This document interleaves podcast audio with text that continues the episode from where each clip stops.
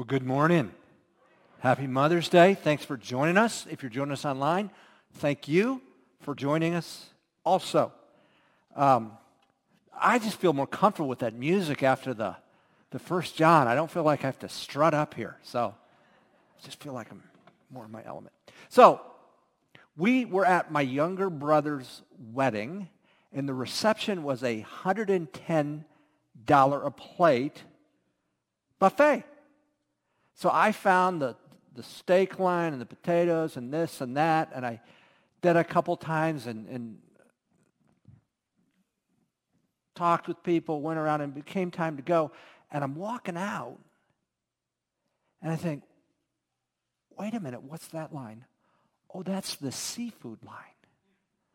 What's that line? That's the prime rib line. I didn't know, and it was too. I'm full when I'm full. Two, it's time to go. They're shutting down. It's kind of like, oh, I, I kind of missed out. I didn't know all this was here.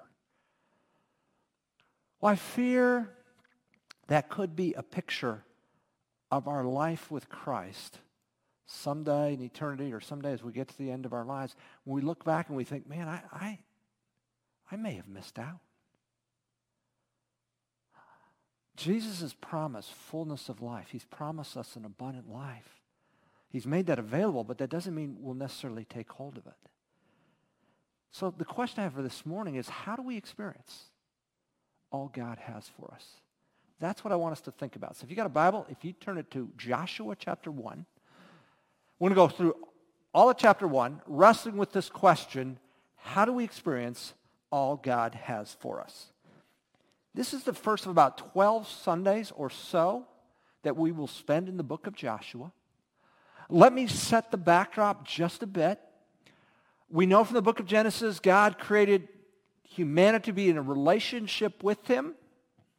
Adam and Eve, representative of you and me, pushed back. Nah, I think I'll do my own thing. I think I'll go my own way. That rebellion God called sin, that created a separation. Humanity decided we're going to try and make a name for ourselves. We're going to build a tower. God says, no, that's not happening. And in Genesis 12, he found this guy named Abraham, kind of just a happy-go-lucky, polytheistic pagan, and said, you know, I, I'm calling you to follow me, and I want you to take up your wife and go to a different land, and I'm going to work through you, and I'm going to multiply you into a nation through which I'm going to make my name great. And, and the number of descendants you have will be, will be more than the stars. So that happened. Abraham had Isaac and Jacob. There was a bit of a story in there, but I'll telescope that for the sake of time. Uh, Jacob's family ran into a famine. Uh, his sons turned on one of the sons named Joseph. Long story, Joseph, through the sovereignty of God, becomes uh, second in charge of Israel, and he is administrating the the, the food that they saved in, in, in the seven years of plenty and in the midst of the seven years of famine, Jacob's other sons in desperation go down there. They realize it's Joseph. They're welcomed to Egypt and they settle there. But Egypt has a change of leadership. The new king is very, very concerned about these foreigners. And so for 400 years, Israel's enslaved in Egypt. Now, Egypt's a very ethnocentric people, so there was no cross marrying. So, so Israel develops as a nation for 400 years. It is God's people.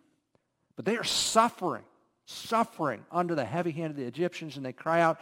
And at some point, God says, I have heard the cry of my people. Moses uh, had his own streak of rebellion. I won't go into that. God sent him into the desert to be a sheep herder for 40 years. And he calls him. In a burning bush, he said, Moses, I want you to go lead my people. Moses goes back to Israel. At first, they're not sure, but he finally convinces them it's his hand. The Pharaoh of Egypt, he's not interested in letting go. This, this is good for his bottom line. It's a lot of free labor.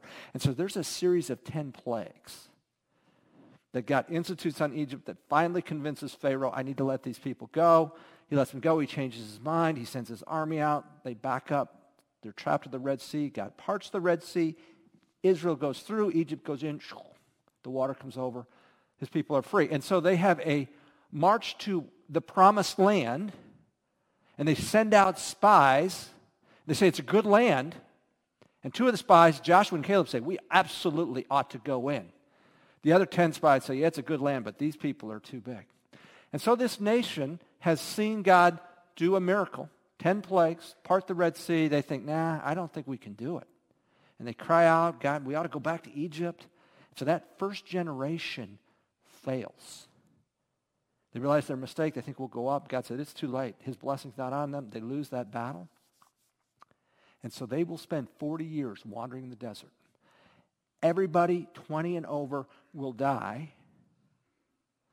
before Israel will take the promised land. And that's where we are now. God's chosen people, he said, I'm going to show myself to the world, to these people. This is their second chance to go in to this land in which he promised to bless them. That's where we are. Joshua 1, verse 1 it says, it, Now it came about after the death of Moses, the servant of the Lord. Then the Lord spoke to Joshua the son of Nun. Remember, Joshua was one of the two spies in the first generation said, I think we ought to take the land. So God has chosen him to lead because Moses, the servant, has died. I want to stop right there. It would be easy for the people of Israel to say, you know, our leader, the one who led us out of Israel, the one who had to convince us that God was calling him is dead, we can't go. But it's not ultimately Moses who would or would not bring them into the land. It's God. And I think that has parallels for us today in these United States. I understand you have political ideas, I have political ideas, we have preferences, and, and, we have ideas of who lines up with God and who doesn't, and that's a discussion worth having. But in the end, do we understand as a nation that the one who will lead us to abundance is Jesus Christ? It is not a political party. It is a, not a political figure.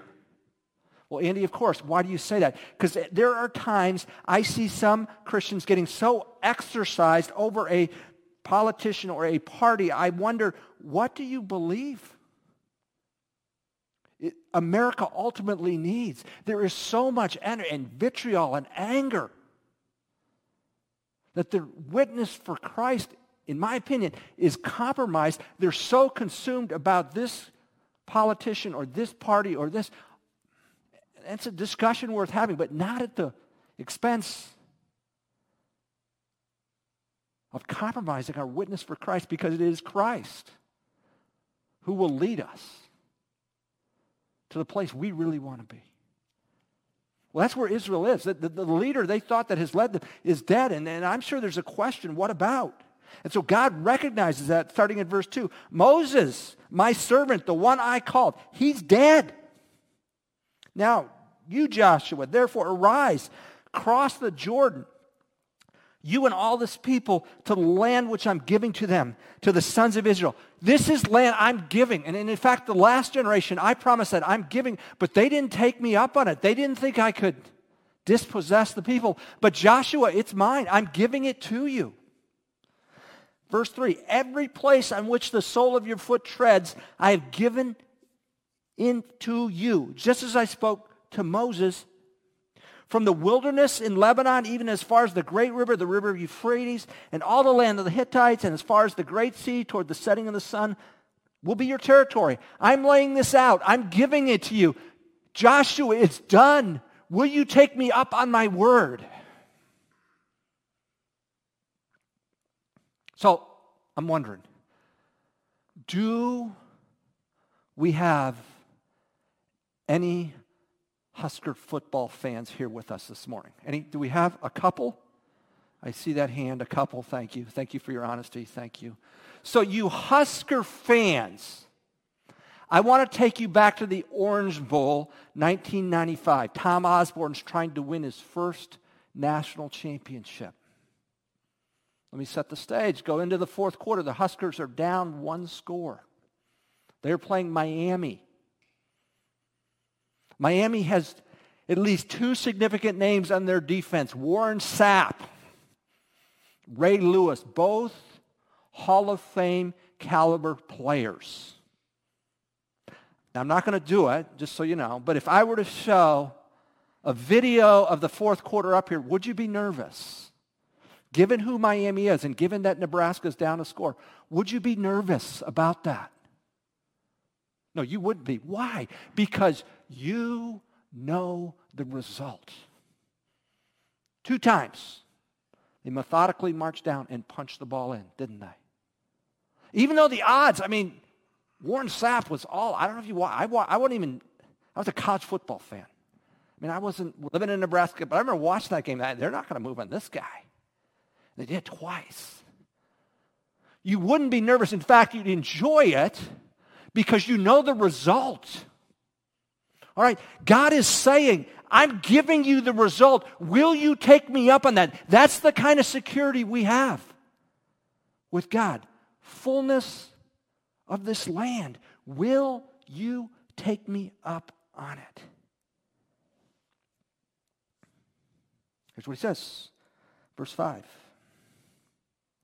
No man will be able to stand before you all the days of your life. Just as I've been with Moses, I will be with you. I will not fail or forsake you. I want to come back to those verses. Be strong and courageous,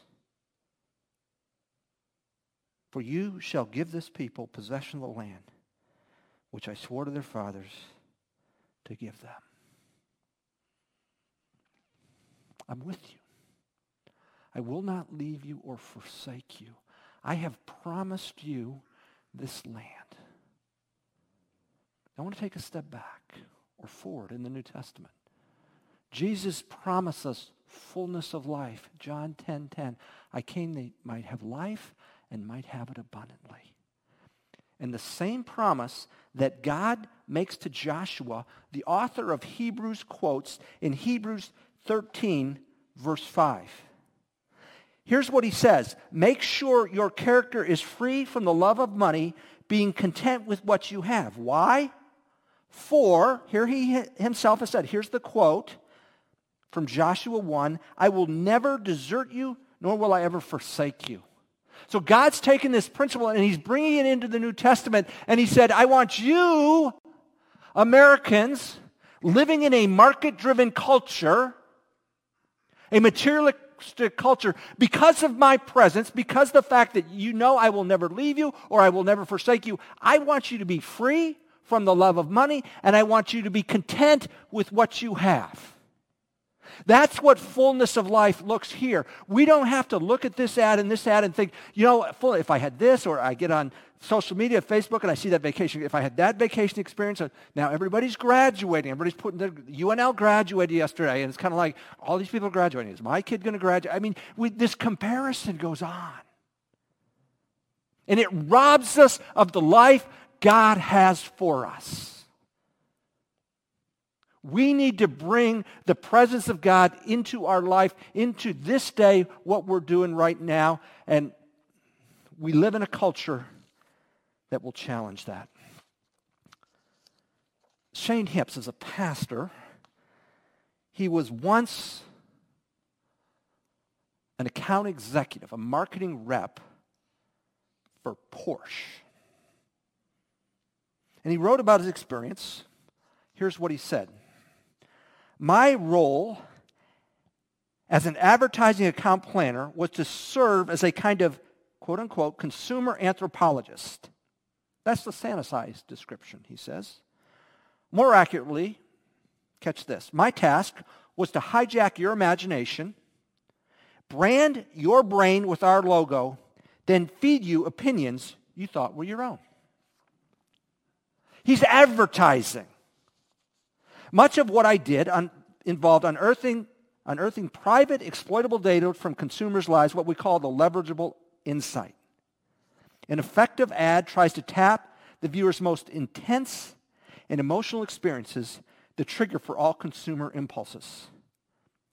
My job, I love his wording here, was to save people, there's a term we use, was to save people from, fe- from feeling impotent, unattractive, or powerless by offering them Jesus. No, by offering them a Porsche which promised to fix their problems. That's the culture you're living in. That's the culture I'm living I'm living in. You don't want our product. Let me create an ad. Let me create something that creates dissatisfaction that you know you can't be fulfilled till you have this. Okay, the next paragraph is very sarcastic, so you know, but I love what he writes. I'm a slow learner. It took me a few years to realize that it was actually promoting a counterfeit gospel. Before you start judging me, you should know that I never offered cheap grace. The gospel, according to Porsche, will set you back between 80 and 150,000 depending on how much salvation you need. That's the culture we're living in. God promises us fullness of life, and we live in a culture that is market driven, and I love this country. But make no mistake, they need you and they need me dissatisfied. So we will buy their products so we can be saved from feeling unattractive, impotent, and powerless. And we're saved by Porsche in this case, but pick the product. The writer of Hebrews writing for the God who stands out of time says, let your f- character be free from the love of money. Being content, that's very hard in this culture with what you have. Why? Because I will never leave you nor forsake you. And so God says that same promise to Joshua in verses 5 and 6. And so the call is Joshua, I want you to be resolute. I want you to be intentional. I do not want you to turn back in what? Starting in verse 7. Only be strong and very courageous. There it is. Be resolute. Be undeterred. In what? Be careful to do all, to do according to all the law which Moses, my servant, commanded you. You do all of it. The law. Do not turn from it to the right or to the left so that you may have success wherever you go. So when you get this thing, Joshua, you don't, you don't turn here, you don't turn there. You want to take this land. You want to experience what I have from you. You take this law and you do all of it and you don't turn from the left right. This book of the law, verse 8, shall not depart from your mouth, but you shall meditate it on it day and night so that you may be careful to do according to all that is written in it. So it's not a, a flippant thing. You're meditating on it. You're thinking about it. Do you know how a cow eats grass? Chews it for a little while, sends it down, then pulls it back up to chew on it more, to gain more nutrients. That's the idea with the Word of God. We're, it's not checking this off, did my thing. We're ruminating on this. We're considering this. We're pondering this. What does this have to say? Why? So that you may be careful to do all that according is written in it. For then you will make your way prosperous. Then you will have success. Success being taking the land. Verse 9, have I not commanded you? Rhetorical question. Yes, I have. Be strong and courageous. Yes. Do not tremble or be dismayed, for the Lord your God is with you wherever you go. Joshua, you were part of that generation. You saw that generation and thought, yeah, I don't, I don't, I don't think God can do that. And you spent 40 years wandering in the distance. I, I, want you to be different. Joshua, I want you to lead a different people who takes me at my word and puts it into practice, is resolute and won't turn back. So we're asking this question how do we experience all God has for us? Here's the deal we'll experience that when we put God's word into practice. We'll experience all God has for us when we put God's word into practice. Now, I want us to think this through. I want us to think through the why. God is not in heaven saying, you know, okay, I got a checklist, and that Pete, you know, he did this, and he did this, and he didn't do that, and that. So we're going to we're to do 50, 54% of what he had because he followed the law here and he didn't there. No, no, no, no. Do, do you understand? When we follow God's word, it, it's in, in his word that Jesus reveals himself. We're experiencing Jesus as we put his word into practice. And then we take on his character good, gracious, kind, merciful, long suffering, patient. That is where we experience fullness of life. This is not a checkoff and did you, you did 57% and I've got, no, no. We're experiencing Jesus and who he is. And, and he becomes more prominent in our lives and we become more like him as we put his word into practice. So that's the call to Joshua. So in verses 10 and 11, Joshua tells the people, get ready, we're about to cross. And in verses 12 through 15, he speaks to two and a half tribes. He speaks to Gad, uh, Reuben and Manasseh. Here's what he says To the Reubenites and to the Gadites and the half tribe of Manasseh, Joshua said, Remember the word which Moses, the servant of the Lord, commanded you, saying, The Lord your God gives you rest and will give you this land. Your wives and your little ones and your cattle shall remain in the land which Moses gave you beyond the Jordan, but you shall cross before your brothers in battle array. All your valiant warriors shall help them. Until the Lord gives your brothers rest as he gives you, then they also possess the land which the Lord your God is giving them.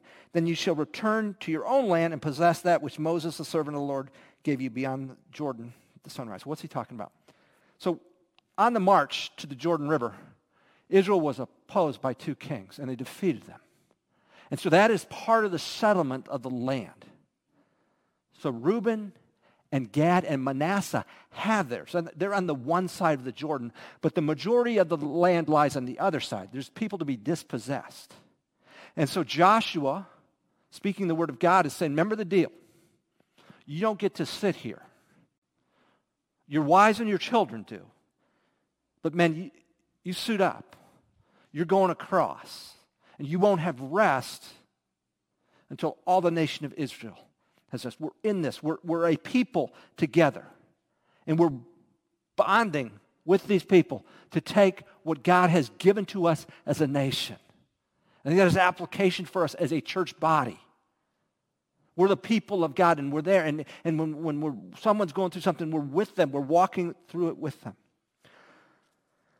uh, verses 16 to 18. And they answered Joshua, saying, All that you have commanded us, we will do. And wh- wherever you send us, we will go. Just as we obeyed Moses in all things, so we will obey you. Only may God, may the Lord your God be with you as he was with Moses. Anyone who rebels against your command and does not obey your words in all that you com- command him shall be put to death. Only be strong and courageous. They're serious about taking God at his word and they're resolute in following him. Do we hold that same conviction? I'm going to take Jesus. Well, yeah, of course we do, Pastor. Okay. Okay, so somebody has hurt you and, and they, they won't own it, and, and the call is to forgive. Whoa, I don't know about that. See, see, Jesus promises an abundant life, and it's a quality of life. And the, the truth of the matter is, you and I are going to be consumed by unforgiveness. And we serve a, a, Savior who, though we spit in his face and rebelled at him, chose to die on the cross, and his answer was, Father, forgive them, for they don't know what they do. You were there, I was there. That's who we follow. And Jesus says, You follow me in forgiveness. Whoa, really? Yeah. Because in that, we experience the grace of God. We grow in our understanding of how much Jesus has forgiven us. And we are released from the bitterness that has a hold on us. Now, I, let me say, I understand forgiveness is an event and a process, and you may be working through stuff, and you may be, but, but it starts with a decision and a growth process. I talk to people, uh-uh, I'm, not, I'm not forgiving that. Well, then you're in disobedience to God. And you're not going to go, I don't care. Okay, okay. But, but the call is to be resolute in following God. I was single until I was 33. And there were times it's kind of like I had chosen, I felt like God had called me to ministry, and, and it, it meant I, I, would date certain people and others. And, and God has made it clear in terms of character that we're supposed to date somebody who is serious about following Jesus. But that's hard sometimes. Boy, that narrows your field. Well, why would I do that? Because the ultimate cry in dating is in marriage is a cry for intimacy, and, and God promises to meet our deepest needs for intimacy. And when we're alone, God promises to be with us. And, and he doesn't make a promise of a future or not, and, but he promises he'll be there. And in that decision to trust him, we experience him, the fullness of who he is. See, this, this preaches well, but the challenge to, to obey God in, in hard things is very real. We talked about money. God says, Your money is ultimately my money. And you spend your money in accordance with principles I lay out. Well, I don't like that. I, that was my job. I earned that money. Yeah. Money can have a control on us. as many in our culture. Money can create dissatisfaction. That's why he tells us, be, let your character be free from the love of money and be content. When we say, man, my money's got it, it's okay. I, I'm content. Jesus will meet whatever need I have to, to buy and to spend. Uh, my friend who's a stewardship pastor at Lincoln Berean said, you know, Andy, when I started out, I had hundreds of couples, and, and you know, we do the budgeting. It's, it's not hard to figure out a budget, but the people we get back with me, it was two or three percent because there was an emotional need that was being met by spending, and until that emotional, spiritual need is done, these people are enslaved. See, freedom, fullness of life comes as we put Jesus' word into action, and sometimes that's really hard.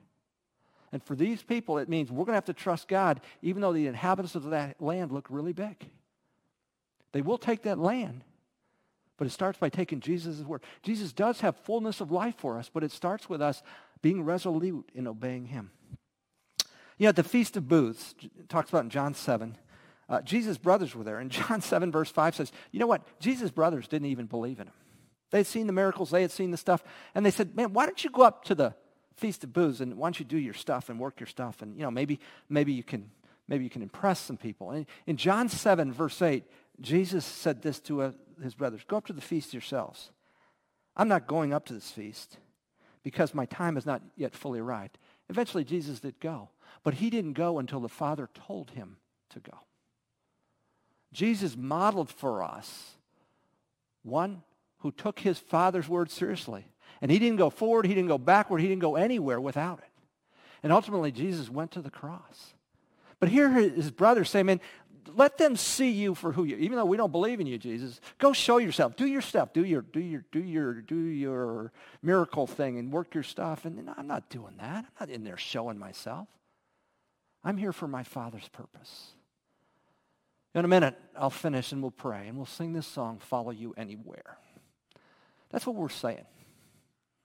We want fullness of life and we'll follow jesus anywhere. That's what joshua did. They learned from a generation who wouldn't we will follow you anywhere. See, Jesus does have fullness of life, but there's not a promise that we will under, experience that. We'll experience that when we're resolute like Joshua in this first generation and that we put God's word into practice. Years ago, our, our uh, oldest son had a little bit of a fever, and um, I think he's about fourth grade. And I, I think, like, he missed three days of school K through 12. He's just a kid who wasn't gotten very sick. But we thought, you know, should we take him in? Should we not? Yeah, we will. So we took him to urgent care, and they said, he's got pneumonia. He's got early stage pneumonia. So we want you to take this level of antibiotic, take it at this dosage, and if his fever goes back up, you come back in and see us. So we took that level of dosage, and for a couple days he was fine. And then, man, his fever spiked. And we back in, and they said, we need a second level of antibiotic. And, and you take it at this base and this time and this thing, and if his fever goes back up, you come and see us. Well, that, that second level uh, knocked, of antibiotic knocked it out. But I want to tell you, as parents, we followed the doctor's words on that. We followed those instructions. And when it said take one every four hours, we had him taking one every, I don't know what it was, one every six hours, whatever it was. We got serious about that because we wanted our son free from pneumonia. We wanted him to experience life to the full. And if he's got pneumonia and a fever and stuff building up in his lungs, it's not going to happen. We took those directions from the doctor very seriously because we believed he had the key to our son being free from pneumonia. Well, Jesus is the ultimate one in charge. And he has given us how to live, how to experience life, how to live life to the full. And he's telling us, and he's giving this example. We'll do that. We'll experience all God has for us as we put God's word into practice. Let me pray, and our team will close us. Lord, we're grateful that uh, Joshua reminds us to put your word to practice in full. And Lord, it, that has all kinds of implications, has all kinds of ramifications for us. Lord, that we, living in this consumeristic culture, would not be sidetracked from that, thinking that um, that fullness comes in material possession or wealth, or there's a whole lot of things, Lord, that can distract us. Uh, Lord, that we follow Joshua's word and we resolute, we meditate on your word. We wouldn't turn on it from to the left or the right. I pray this in Christ's name. Amen.